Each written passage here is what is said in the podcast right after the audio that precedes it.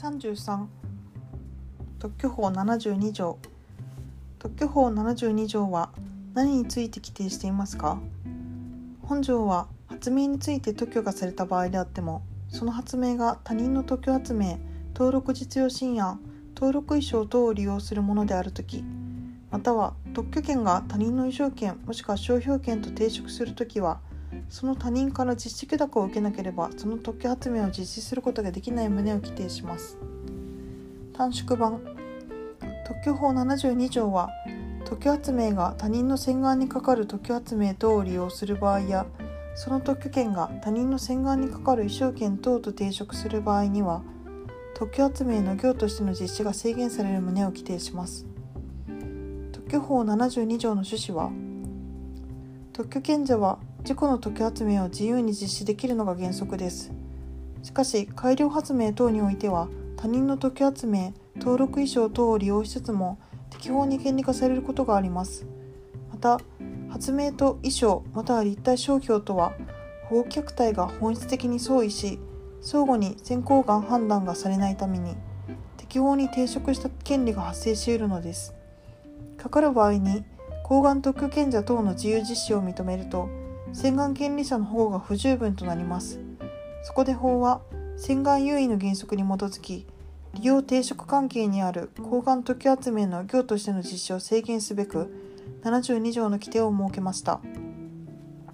利用とは一方を実施すると他方を実施することとなるがその逆は成り立たない一方的実施関係を言います。利用の対応について説明してください。利用には思想上の利用と実施上の利用があります。思想上の利用とは洗顔特許発明等の発明特定事項の全てをそっくりそのまま包み含みかつ別の発明を構成する場合を言います。例えば ABC からなる時計の発明に対して ABCD からなる時計の発明が存在する場合です。なお形式上は別の技術的要素の負荷でも負荷により洗顔発明の発明思想としての有機的一体性が失われる時は発明を思想的に利用していないものゆえ利用関係は成立しません。実施上の利用とは抗がん特許発明を実施する上で不可避的に洗顔洗顔特許発明等を実施することになる場合を言います。例えば物の発明に対してそのものの製造方法の発明が存在する場合です。技術的要素の負荷により洗顔発明の発明思想としての有機的一体性が失われ利用関係が成立しなくなる例を挙げてください。A プラス B の洗顔発明に対し A プラス B プラス A の発明は必ずしも利用発明とはなりません。A を付加することによって A プラス B の目的とする作用効果が期待できない場合には洗顔発明の思想としての有機的一体性が失われるからです。定職とは2つの権利内容が重複しており一方を実施すれば他方を実施することになりその逆も成り立つ双方的実施関係を言います。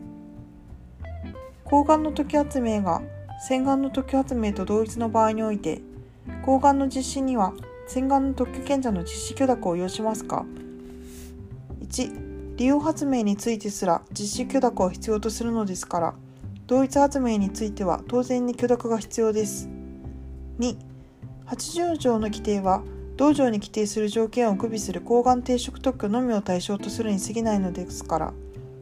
抗がん定職特許発明は当然に自由に実施できるとすることは不合理です。3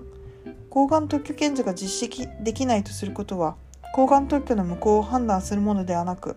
単に洗顔特許権との関係において権利行使が制限されるに過ぎません。